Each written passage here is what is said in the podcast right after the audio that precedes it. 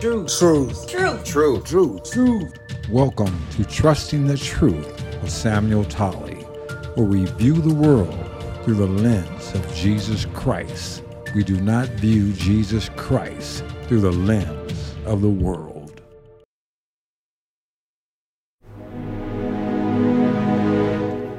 Are you God's man? Are you a saved man? Weren't you called to righteousness and holiness? It's time to step up. All of God's men must step up. We've laid back for far too long. We've avoided the fight. Now the enemy is strong. The sidelines, they are gone. And the battle lines have been drawn. This is a battle that starts on our knees or on our face if he's so pleased. God didn't call women to lead. Many called to take a stand. To stand for our families, to stand for our land. Many called to illuminate the way. Darkness must flee in the light of day. Men dedicated to Him and Him alone. Men who garner strength from His mighty throne. Oh, my brothers, it's time to stand. And when we stand, it won't be alone.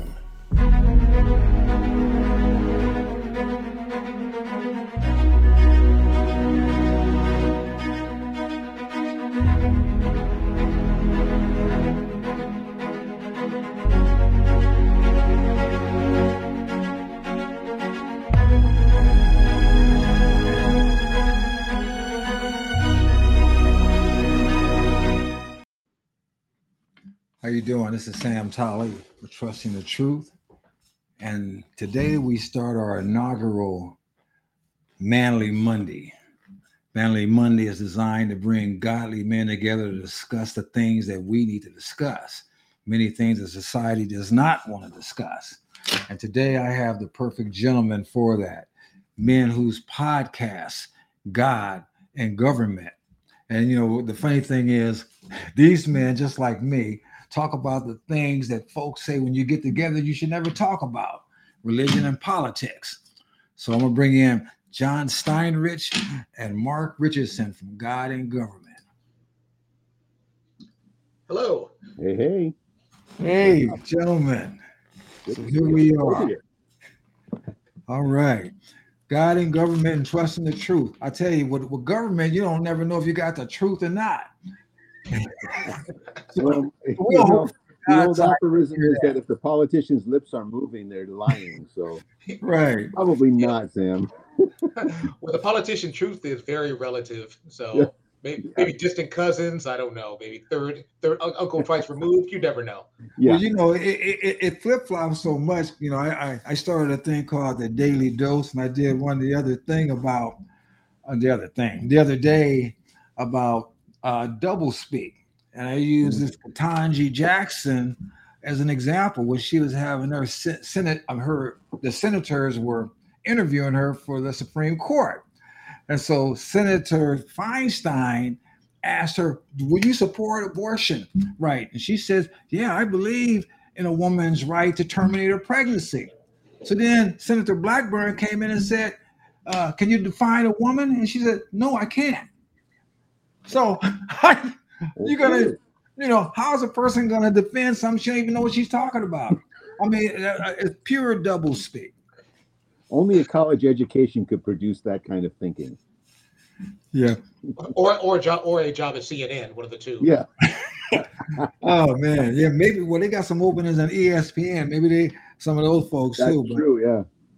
but God and government. Yes. John and Marc. So I- I'd like you guys to say a little bit about yourselves. I mean, I like I said, I know a little bit, but Mm, other folks don't. So whoever wants to go first, go for it. wow.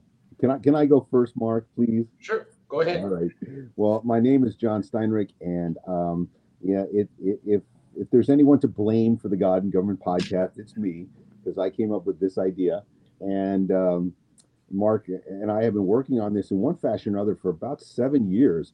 And what happened was around the 2016 election, uh, Marc and I were in the congregation, and uh, I think we both noticed that people were not paying attention to facts or uh, policies or anything like that. They were just sort of willy nilly going on their emotions, right? And and the church itself was not doing anything to kind of instruct people on how to navigate the political scene. And so we started a discussion group about this to say, look, um, we're Christians first, and so our politics have to be informed by the Bible.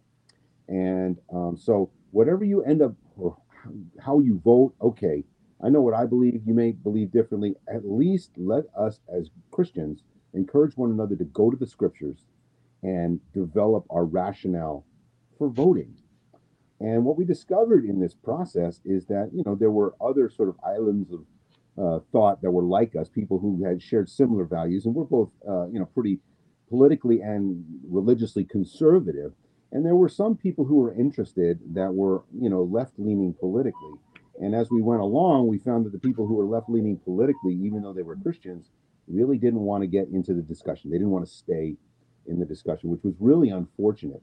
Um, so as time went by, you know, Marc and I went into the uh, the podcasting domain, and we've been doing the God and Government podcast for about four years to just try to put the ideas out there, you know, in a, in a non-confrontational, non, you know, angry manner, but allow people to say, you know what, the Bible is not just a book of fables. It's not just a book that you open on Sunday morning, but you actually apply it as best as you can to your daily life and the decisions, you know, the way you vote and so forth. So that that's the the background of it. You know, professionally, I, I'm I'm retired I'm happy to say. Uh, I worked in public social services for a long time, and I just said goodbye to my my career so that I can focus on things that really mean more to me, which is my marriage, my family, uh, my ministry, and music, which is my uh, you know uh, largely it's been a part time thing for me. So those are the things that I intend to do, and that that's who I am. I also have a master's degree in church history, so I have a little bit of you know uh, academic knowledge to go behind my political opinions. That's me. Uh, before you go, Marc, um, let me ask uh, John. It was funny when you were saying what you were saying. The scripture came to mind. Mm-hmm. Man does not live by bread alone, but by every word that proceeds from the mouth of God. So yeah, that pretty much pertains to every day and everything. Agreed. You know that, that we have to do that. But you you say you retired now? I retired. Yeah, I took my retirement. Uh, I've been a public social servant for 21 years basically and uh, i decided that god has been calling me to go on to do a new a new thing in my life and go on to a new phase so i took my retirement i'm going to venture i'm not going to i'm not going to sit around and, and do nothing i'm, I'm going to work at other stuff but uh, technically speaking i'm a retiree well, and I some, get the uh, the discount uh, dinner at Denny's now if I want. For someone that retired in 2017, let me welcome you to the club. I am happy to be there. I love and, it. and, and let me assure you what you're going to find out. This is the strangest thing in the world. You're going to find out that you have less time to accomplish the things you want to mm. accomplish now as you retire than you did when you were working. Wow. Okay. Well, I'll just have to be a good time manager and pray to God a lot. Yeah. All right, Marc, your turn. Yeah, following John is like trying to follow Elvis. well, let's see. I've got a washboard and uh, some spoons. Let's see what I can do with those. My, well, Marc Richardson. I guess, I guess you could say I'm sort of, uh, as we announce ourselves on the God and Government, I'm John's wingman. Um, I'm also like I also consider myself the comedy relief, but from a spiritual standpoint, I like to, you know, I mean, John's a well-versed individual. Like, like I couldn't I couldn't sit up there and go, yeah, I can't hold a candle to that. However, I have read what's it, what's it called? Oh, Bible. Yes, I've read yes. the Bible. and and my, my perspective tends to be more of the everyman. That's the some that's the thing I really try to promote with uh with God and government. You know, we both we both quote scriptures. We both try to tie those scriptures into what's going on from a government standpoint. I, I'll, I'll, I'll try to I try to I try to put myself in the shoes of the person who's going day to day, who has to pay their bills, who Mm-hmm. has to listen to the endless barrage of uh, rhetoric that comes from the left and from the Democratic Party that tells them if you believe in God, if you if you don't sign on with the idea that abortion is a sound idea, if if you do you don't believe in uh you believe there's more than two genders, if you if you believe um, that the economics that we're going through currently is a good thing, and thank thank you to the Democratic Party for putting us in that position. I try to give a perspective as, hey, look, I'm not a bad person. I'm just trying to show you where. What I, I'm not trying to change your mind. I'm trying to show you the other side of things. And, and like what John described, part of my dissatisfaction with things, especially from a church standpoint, uh, came from, I guess you could say, the tipping point was um, Mr. Floyd. And what I saw in our ministry was anything but spiritual or godly, as opposed to going first to God and to Jesus and then taking that situation from that approach. As John described earlier, we went from an emotional standpoint. You you said Mr. Floyd. We're talking about Yeah. George Floyd, yes. Okay, I just want to be clear on what we were talking about. Yep. Go ahead. Yeah. enough. Yeah, go ahead. And what we saw was the fact that if we didn't, especially as, especially myself as a black male, if I didn't automatically uh, sign on to the idea that he was murdered and there was injustice, injustice, uh, let me grab, grab a Molotov cocktail and burn down my local store, then obviously I was the enemy. And I saw firsthand. I, I I don't even know what to describe. It was almost as if we went down the rabbit hole of insanity. I mean, things that I think that I saw, friends that had been living life together for 20, 30 plus years, all of a sudden, no no longer on speaking terms. Um, white guilt came out in, in, in droves, where all of a sudden these people, real meaning rational individuals, decided that uh, because I'm white, I'm guilty. I have my own white privilege. And I first thing out of my mouth was, well, can I have some of that privilege? I could use some of that privilege. But can I have that privilege on toast? I mean, it's like, where, where, where, do, where do I sign up for this white privilege thing? It seems pretty good. It seems like a pretty good deal. Mm. But the mindset was just, I don't even know what to describe it as. It's almost like a, a schizophrenic mind change. These people were you were friends with, no longer no longer friends. Now you're the enemy. And we, both myself and John, kind of experienced sort of a negative backlash because we just we decided, you know, I'm sorry. Um, I love. I was like, I'm sure your Kool Aid is a very nice flavor, but I'd rather not have it. So I so I'll I'll pass. Wait a minute. Was that them, their Kool-Aid or your Kool-Aid? it's like uh, their Kool Aid. We tried to offer we tried to offer them our Kool Aid, and it was sniped out of our hand. So Okay. well, there you go. And so after that, I had to I had to decided to change ministries, um, stabilized uh, the ministry that I went with sort of more closer to what I felt biblically was a a bibli- a Bible based ministry. We're talking about Not changing churches. Uh, yes, yeah, change it. It's like it's, it was the same church but different location. I went from uh, Okay. L.A. to uh, Simi Valley, California. Okay. Uh, the ministry leader out there was a friend of my wife's, and uh, really helped take us in after the traumatic experiences that we uh, experienced in the LA church. Wait a minute. Wait a minute. Okay. You a black man decided to leave the LA church and go to church in Simi Valley? I know. How dare I? You know, just for the audience that don't know, Simi Valley is is known as a predominantly white area. Most of the LAPD I hear live in Simi Valley. I mean, I'm not A lot of- against it. but I'm just trying to get perspective here. right. A, a lot of the sheriffs, uh, like some of the Yeah, sheriff's deputies, reside out there too. Well, you know, uh, you know, Sam. That's re- that's really why every year I have to uh, I have to retest my black card. So Well, you see, you sound to me a lot like me when you're thinking from a rational biblical perspective. And like you said, many of these people are emotional. It doesn't matter, and I I know this wasn't the topic we were going to get onto, but it, it doesn't matter that Mr. Floyd would rob a pregnant woman at gunpoint, would do a bunch of different stuff, was actually in the midst of a crime. Now, the, the, the procedure that went on with him as, as far as uh, Minneapolis police was concerned, yeah, I'm not making excuses for anybody. There was a whole lot of crap to go along, go to go around. Um, but the the what what came of that, what what blows my mind is like you said, people would riot and burn down their own neighborhoods. Like you you you made us mad, so I'm gonna make sure I got to go 20 miles and get groceries next week. You know, but they don't go. They didn't go run. They didn't go to the suburbs and run uh, burn down the white folks' neighborhood that they was mad at. Yeah, I mean, it, it's ridiculous. I, I I'm not trying to go to go there, but I'm interested in how you guys got to be friends. Wow. I, gosh, we've known each other probably 20 or more years.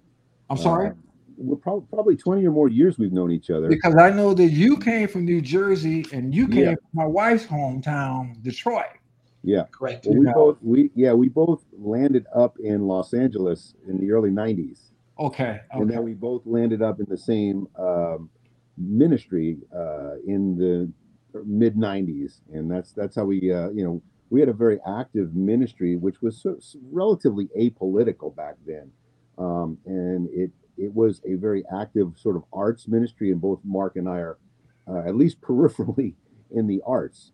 And mm-hmm. so we congregated with a lot of people who were in the arts in hollywood um, and and we it was just a very active ministry that was very evangelistic. So we would all be involved in reaching out to people and doing Bible studies and having Bible talk groups and you know really really trying to have a Jesus centered impact in the entertainment industry. And so uh, you know that's that's how I uh, you know met Marc.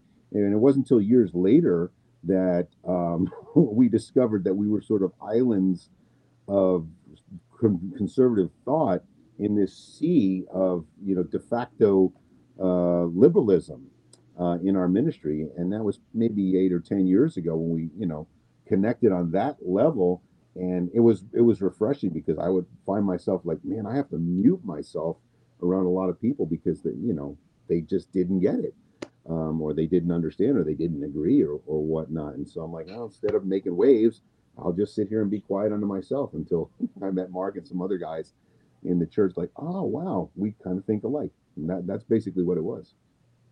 Oh, yeah.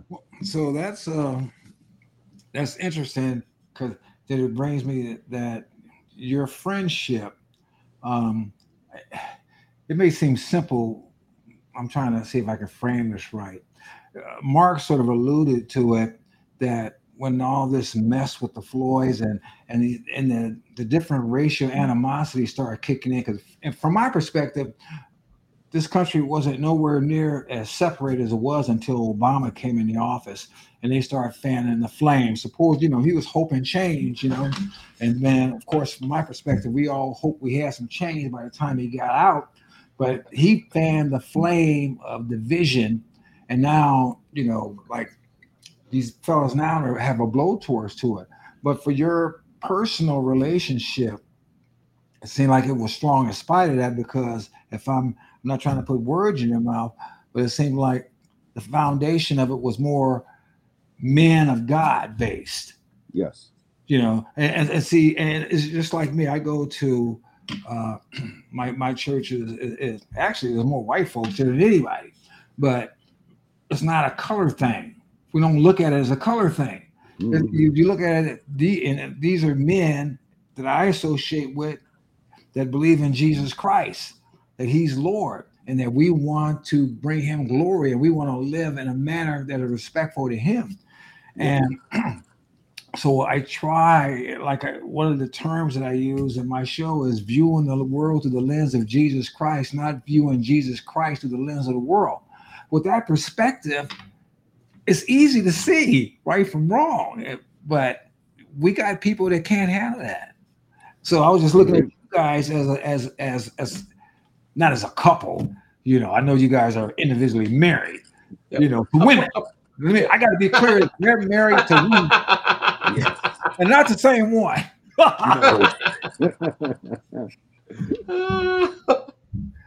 yeah, we. You know, I think I think that's true. Like at the base of everything, Marc and I do not agree on every bullet point, right? Um, and when you listen to our podcast, you're going to find that we differ but there's never a love lost over those differences. And I think um, the, the, the core of it is our mutual love of God, and that something else that we share that we, you know, as a conservative living in a blue area, if you want to survive without being a hermit, you actually have to learn how to appreciate other people who don't agree with you. And both of us have that similar values. Like, you know what? Even if this person in my ministry disagrees with me, I still can love them as a brother in Christ, right? And mm-hmm. do my best to try to shed as much light as possible in the hopes that maybe their viewpoint will come closer to, to the Bible. But, you know, I don't have that animosity towards other people who disagree with me. I think Marc is similar of mindset. Nah, I hate them all. But no, no, no. I'm kidding. I'm kidding. I jest. I jest, folks. I jest. Um, it's, it's, it's much like the. It's much that is the truth. I don't. I, I don't come out. I have no interest in getting in getting myself all worked up and frustrated over people whose thoughts and ideology is basically a dog is a cat or mm. a say a table is a, a table is a woman you know it's mm. like I, I i i try to understand where they're coming from but at the same time too i have to balance it out with hey look you know i'm following jesus i'm following the bible you know the bible the bible says hey you know what? i love you you know we can still hang out and have coffee or what have you but i'm not going to sit here with a straight face and embrace your principles and philosophies if you're mm-hmm. having trouble with that, I'm sorry, but I have to have I have to have something. Oh, that's where conviction. That's the word I'm looking for. I have to have something to stand on and say, you know, this is black, this is white. One plus one equals two, not five, not seven. It doesn't. You know, it's like so. If I'm sorry that I'm not going to em- embrace your insanity or basically agree to your insanity. Right. I, I think uh, I think uh, an author, a podcaster, radio host. I guess he, I guess he's, I guess he's, he's, he's running for president as well. Uh, Larry Elder in mm. California used used one of my favorite quotes, which was "Facts to a liberal is like kryptonite to Superman." So yeah. like so I can present every fact, data points, everything else that I can, but because you are emotionally attached to your religion, i.e., liberalism, there's anything that I can say will basically be shouted down. I will be inside. I will be pilloried. I will basically be tarred and feathered and, and hung upon my hoisted upon my own petard. Oh well. You know, for me, I um I look at a couple of things. One of the things I look at is that when these children grow up, there need to be some kind of record that there were some sane people in the mm-hmm. world that all of us didn't lose our mind, just like what Marc's talking about. Yeah, I'm not going to deal with the, the, the stupid stuff. They need to have a record that there were some people that never sold out to the wokeism and the stupid stuff, you know. And I learned a long time ago when I was in a very dysfunctional relationship. It was so dysfunctional that I was being lied to so much that I was trying to justify the lie. And then I was also trying to rationalize why this person or try to understand why this person thought the way they thought. And the more I tried that, the crazier I became. And I and I realized that you can't do crazy unless you're crazy. So I quit trying to un, trying to understand why people are nutty. I decided I'm just going to stay with the sane side, present the sane side, mm-hmm. and let you know if they wake up, God bless them, and if they don't, you know, there's room for them folks who went to Sodom. You know, I don't know. Sam, how dare you use logic and rationale? Oh, oh, shame on you, sir. Shame. shame I mean, you know, that, that, that's what we have to do. Uh, let us see here. So, gentlemen, the day was the end of the Supreme Court session. And I wanted to talk about a few of those cases since I had God and government guys with me. That sounds good to me. You know, one of those cases was Creative LLC and Elenis. I'm not sure the pronunciation, but it was this this woman in Colorado, and these folks in Colorado is crazy. Mm-hmm. They went after the bakery guy because he wouldn't do the cake. Then they sent somebody else after the bakery guy. I think he still has another case pending, which maybe, hopefully, this one to get rid of but they they they ruled six three that you can't force somebody to make a, a, a, gay or whatever website something that's against your First Amendment rights of freedom mm-hmm. of religion. because these people are trying everything to truncate your religion. And by the way, I'm gonna sort of segue on something I read with this, which is not in this, but it's in Michigan where they're trying to put in a law. the governor over there is trying to put in a law that if you offend somebody, you can go to jail. You know, you say the wrong thing. I don't know if you read about that yet, Marc. But uh, I mean, it's it, it, it, it's it's nutty. So so what do you guys think about that case and that other Michigan nonsense? So basically, uh, what happened there is that uh, just just to, to refresh my memory. So the Supreme Court has basically reaffirmed the position that you do not have, you cannot force speech. Is that what it is? You cannot force uh, somebody to use their intellectual property to make a message that they don't agree with. Yeah, that's I okay. believe that's what, well, the, what the I, I think what the agreement vote was. Yeah. Go ahead, Marc. I, am um, looking up a verse, and I want to. I'll leave Marc to, to comment because I want to use a scripture to, to discuss this. Oh wow! It's like it's like well, of course, Doctor Doctor Steinberg over there. It's like he'll, he'll be delving into scripture. I'll be like, but the main point about that was it's just if you think about it once again on its face of logic, and people who who get all upset about that is you want, want to pose them pose them a question and going, okay, say you're you're a liberal, you voted for Biden, you was like you voted you voted for your Democratic uh, legislature, governor, what have you you feel pretty good about yourself. And you have a website. Let's let's let's flip things around. What if i decide to come to you and say i am say for example you're gay or lesbian and i came to you as i came to you and said look i would like i would like a like a website that we that affirms marriage is between a man and a woman. You know i'm willing to pay. How would like how would that would we were able to do that? I think that people i think the person would say no so fast it would make my head spin but yet it's like but yet when the roles are reversed there's outrage you know people are clutching their pearls fainting couches aplenty and you kind of sit back and wonder it's like so all for thee and not for me. So mm-hmm. you're saying so your standards are you know you can say no and everything's great but if this person says no then all of a sudden i my rights have been violated i'm offended i'm going to sue. Common sense. It's it's a, it's not common and there's not much sense. So yes, sir. Absolutely.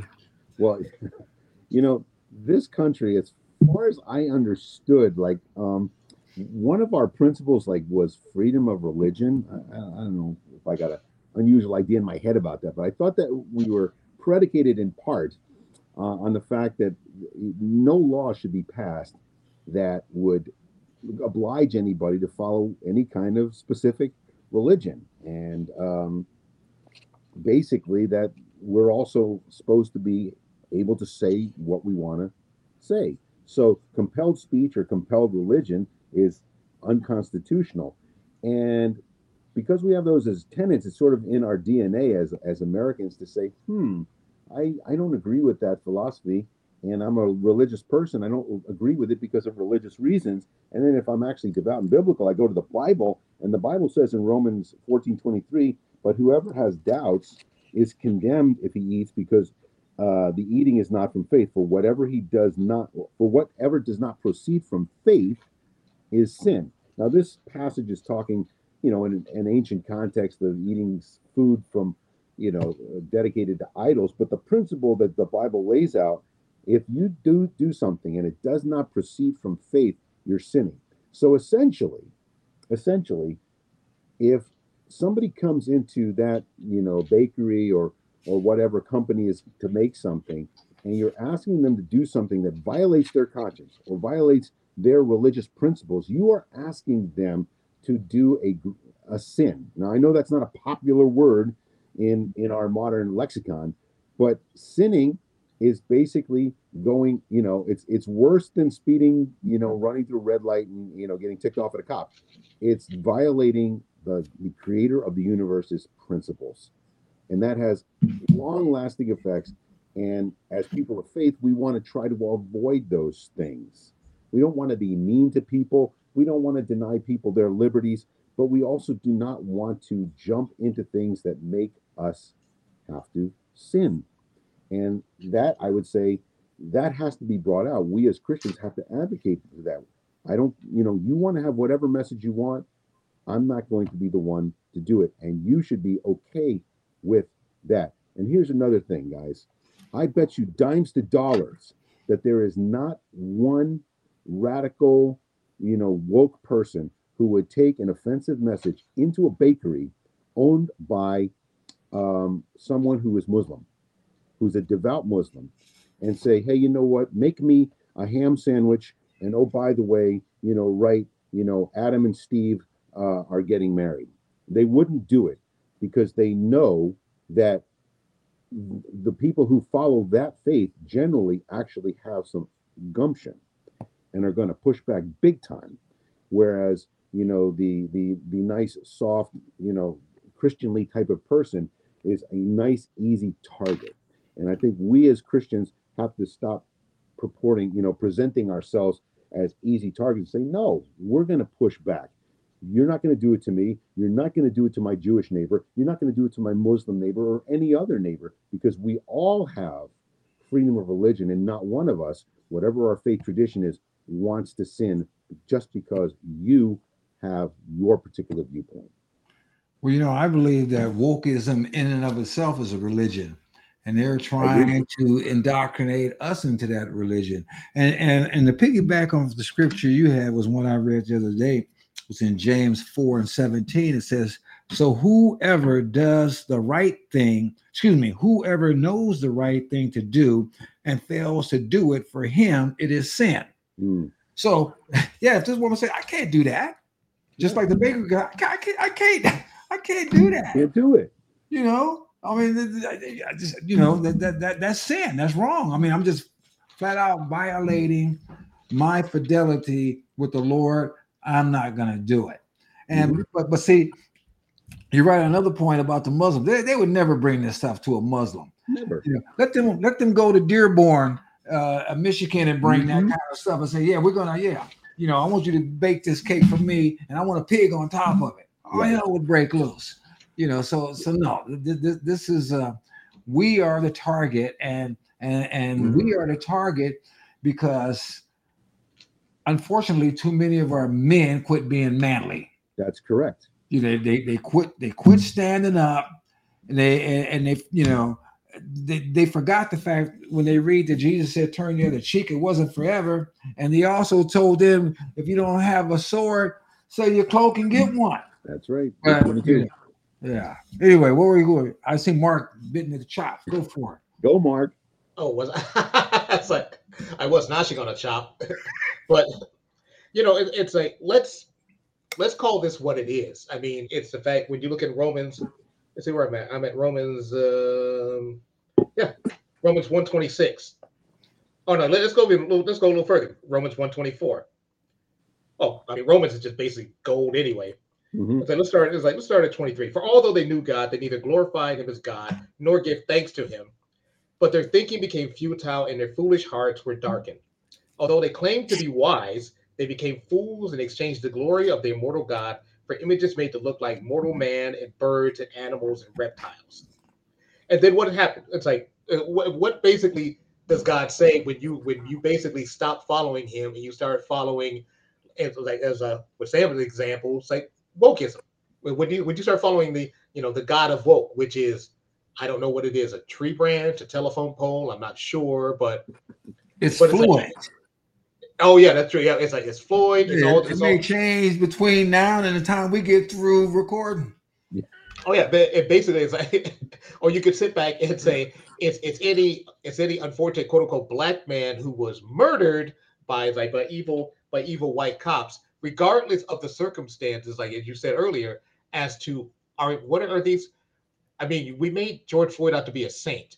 I'm having trouble reconciling his history and his past with sainthood, but you know, okay, there you go. You just got to go visit his statues and you know, reconcile, you know, and repent. I guess. Okay, go ahead.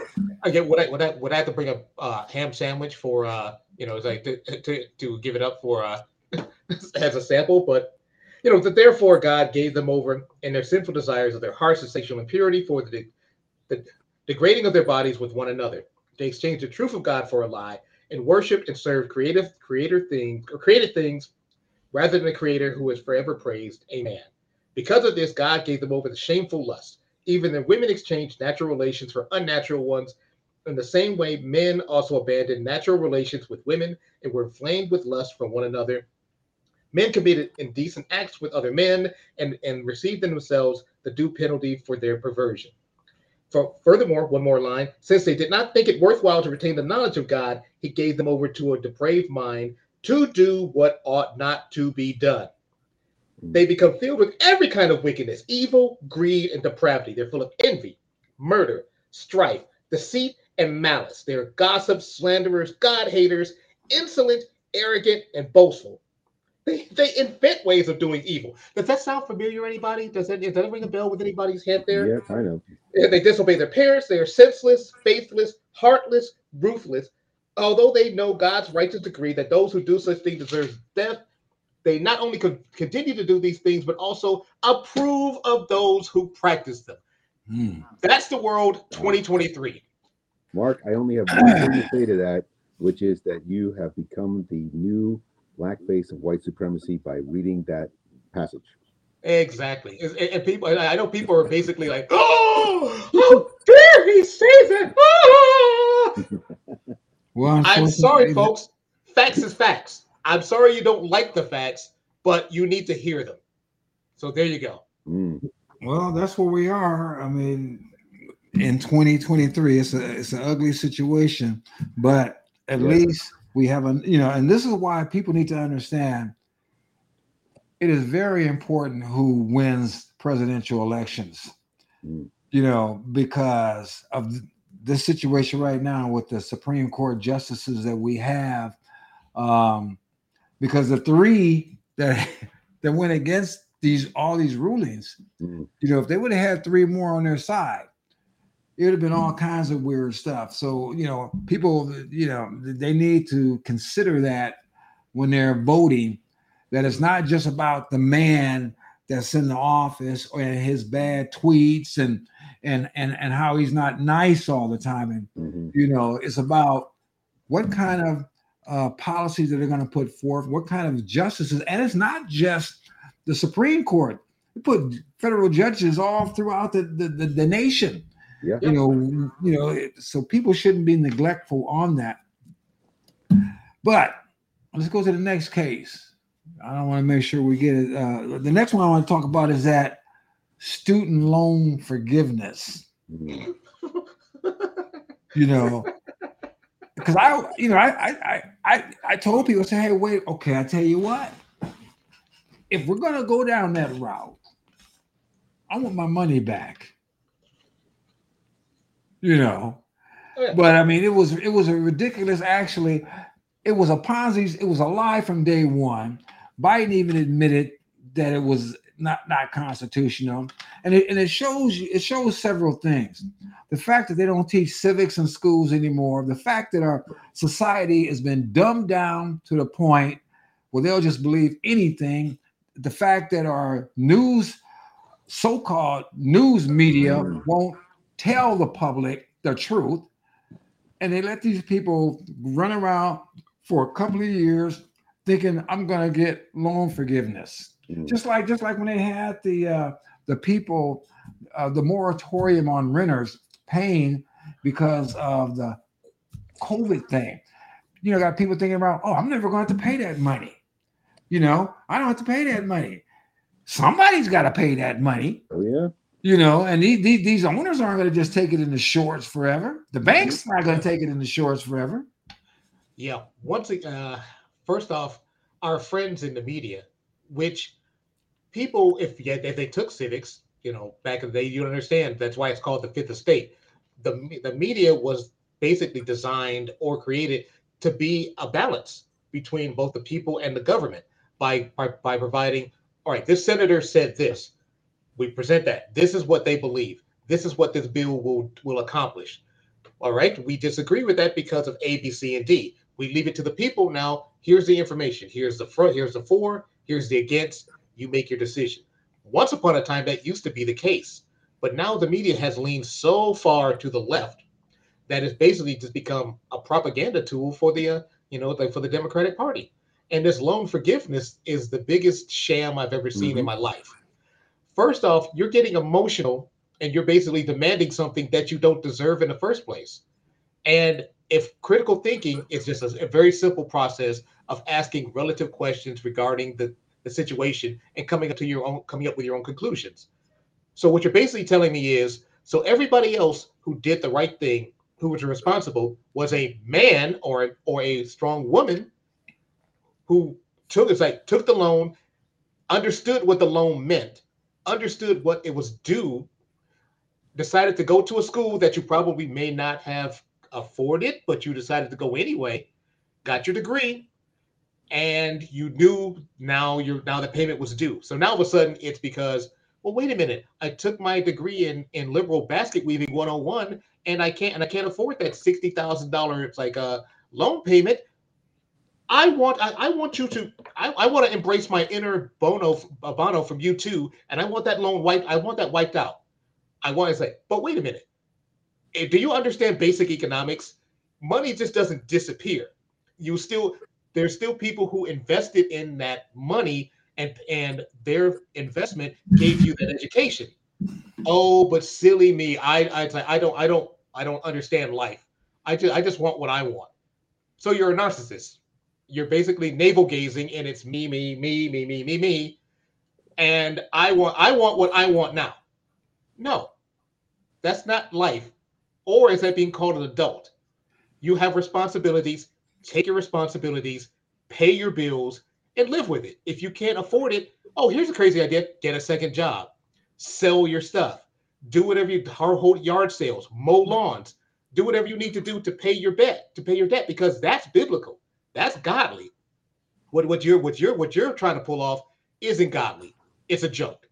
And also it it, it basically spits on everybody else who did the right thing over years. By the way, you we didn't just do this loan forgiveness two weeks ago, folks.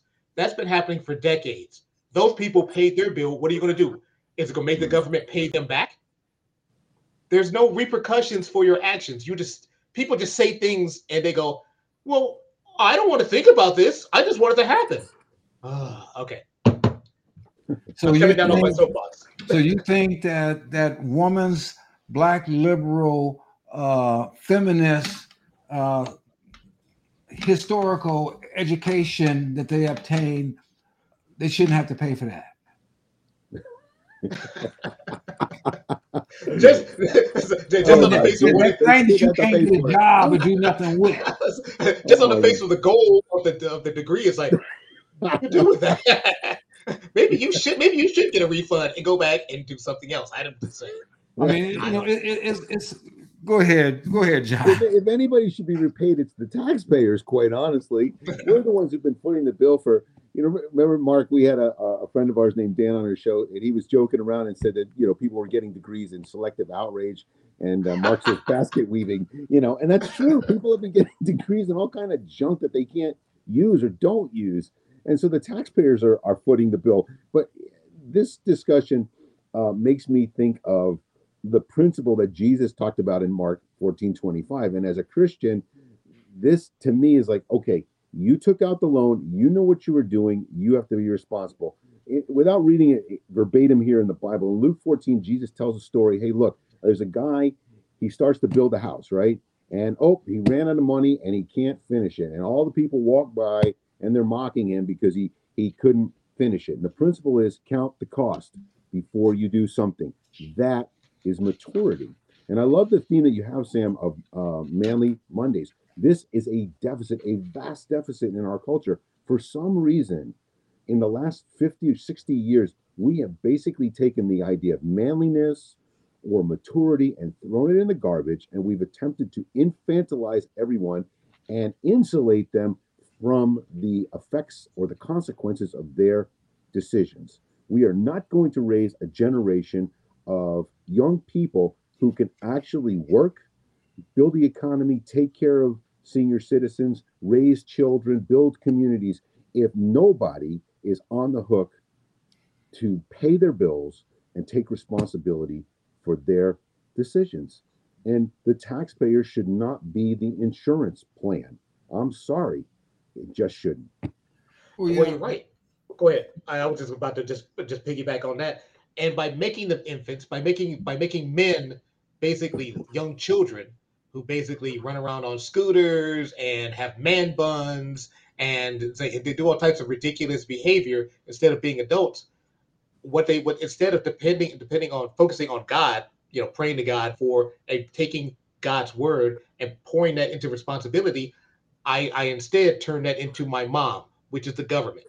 The government will take care of me. The government will rub my head and tell me that I'm a good boy and give me stuff without me having to do much for it or nothing at all.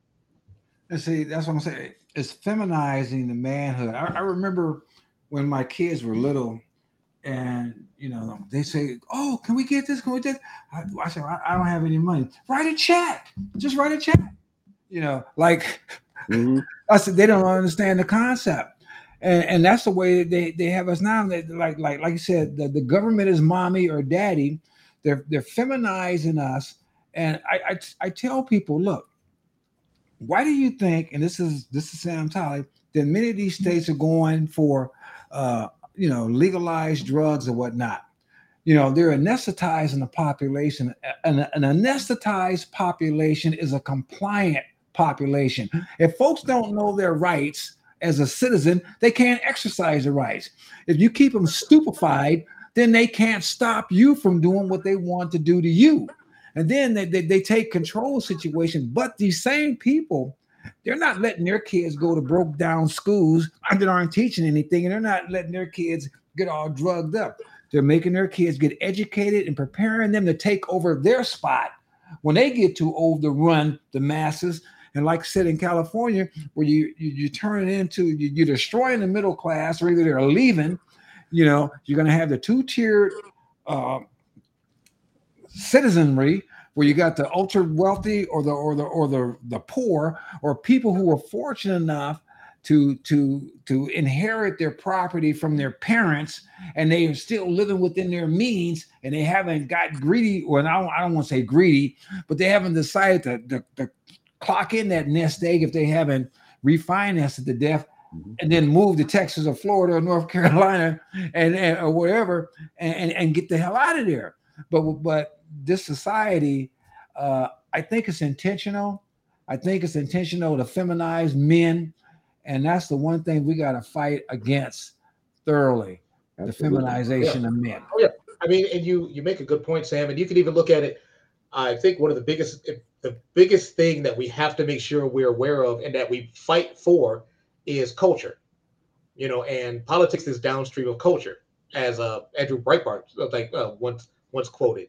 And you can even see it in movies, you can see it in television, you can even see it in comic books with the feminization of men. It's like where you have you have uh gender swapping, we have men like comic book superheroes that are now women.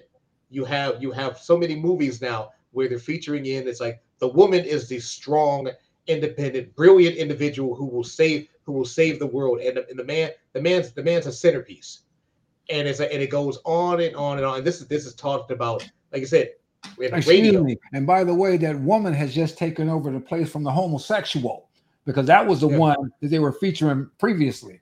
Mm-hmm. Yeah, exactly. So so so, so you and and you know what's coming next, the trans. It's yeah. like it's like it's like and I was about to say, except for the fact in real life, we don't want a real woman, we want a tranny to play the real yeah. woman. Yeah. In real life and you kind of sit back and go, uh, what?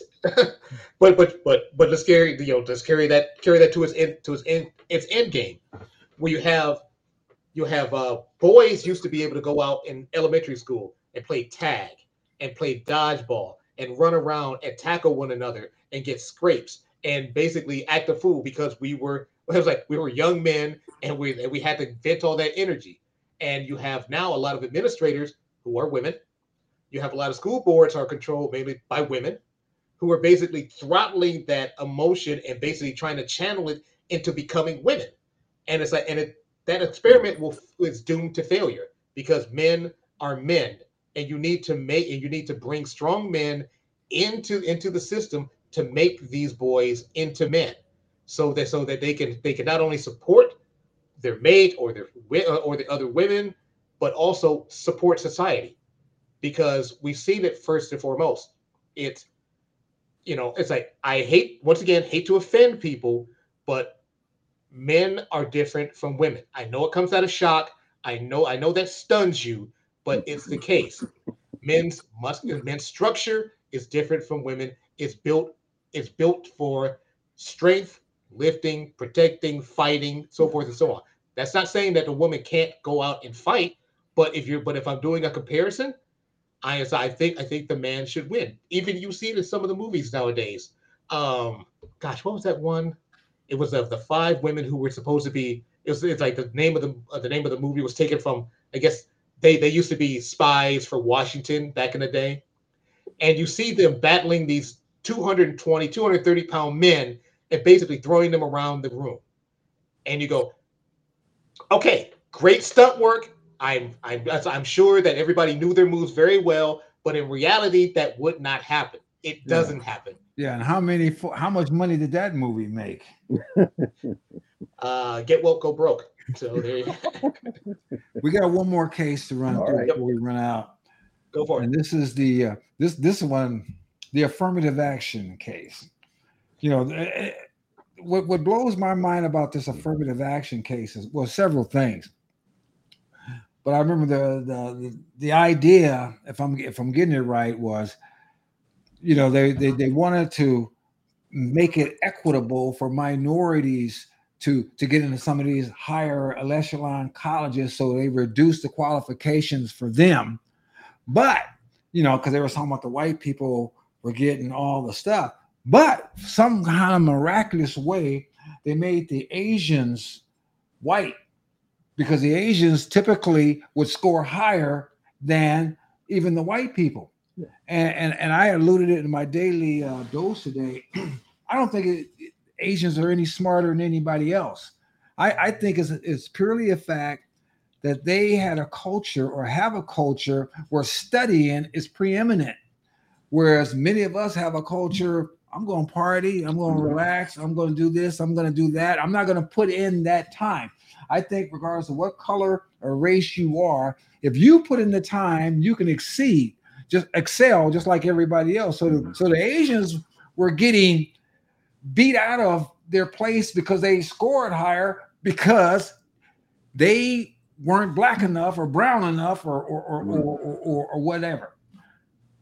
Gentlemen, go for it. Man, you know, I, I was it, it was good that this subject was brought before the court, and I think justice was done because affirmative affirmative action in in the college admissions had morphed from an attempt to try to bring in um, minorities who might otherwise have been overlooked because of historical racial patterns to basically um, intentionally shunning Asian students um, in in favor of those you know whatever persons um, who did not perform as well on a merit base um, simply because of the color of their skin, and all of that is a very bad twisting of a well-intentioned project that started in the 60s. And in fact, as far as I know historically, affirmative action as we know it really got legs under guess who? A Republican president named Richard Nixon. And Nixon, um, you know, he's been a villain in American history. Nixon was actually a pretty solid supporter of civil rights back in the 1950s. And he was a proponent of this idea of affirmative action. He was a relatively progressive Republican in that regard. But, you know, if you're thinking about the civil rights movement and the successes in the 1960s of leveling the playing field, um, and Nixon comes into office in 69 and affirmative action gets started under him. This is right on the tail end of, of really monumental social change. And you could make the argument pretty cogently back then to say, you know what? Black Americans have been ignored. High performing Black Americans would not get the same job or the same college admission as a high performing white American because of the historical tension between whites and blacks up to that point. Now we fast forward to our time, 50 years later.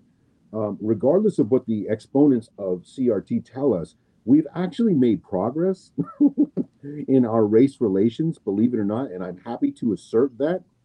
Um, and quite frankly, it is an insult, in my view, to tell a Black American, you need a hand up because you're Black.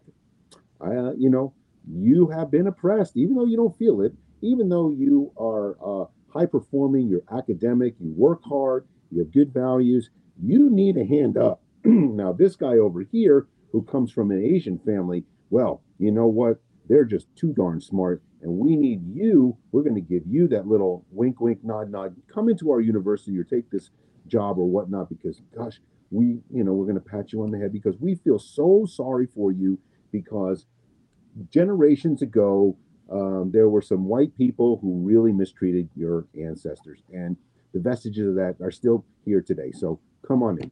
All of that is insulting. It is a degradation to manhood. It um, it lowers standards for those um, who want to achieve, and it really disincentivizes someone from actually putting in the hard work. If I'm a black student, right, right now, what incentive do I have to compete and work hard academically? Why should I do that? I'm going to get a free leg up because of the twisting of a policy that was meant to help uh, ameliorate actual racist tendencies in the 1960s. So I think it's a, a, step in the right direction, and we need to move towards responsibility and merit-based admissions in college and merit-based employment. Yeah.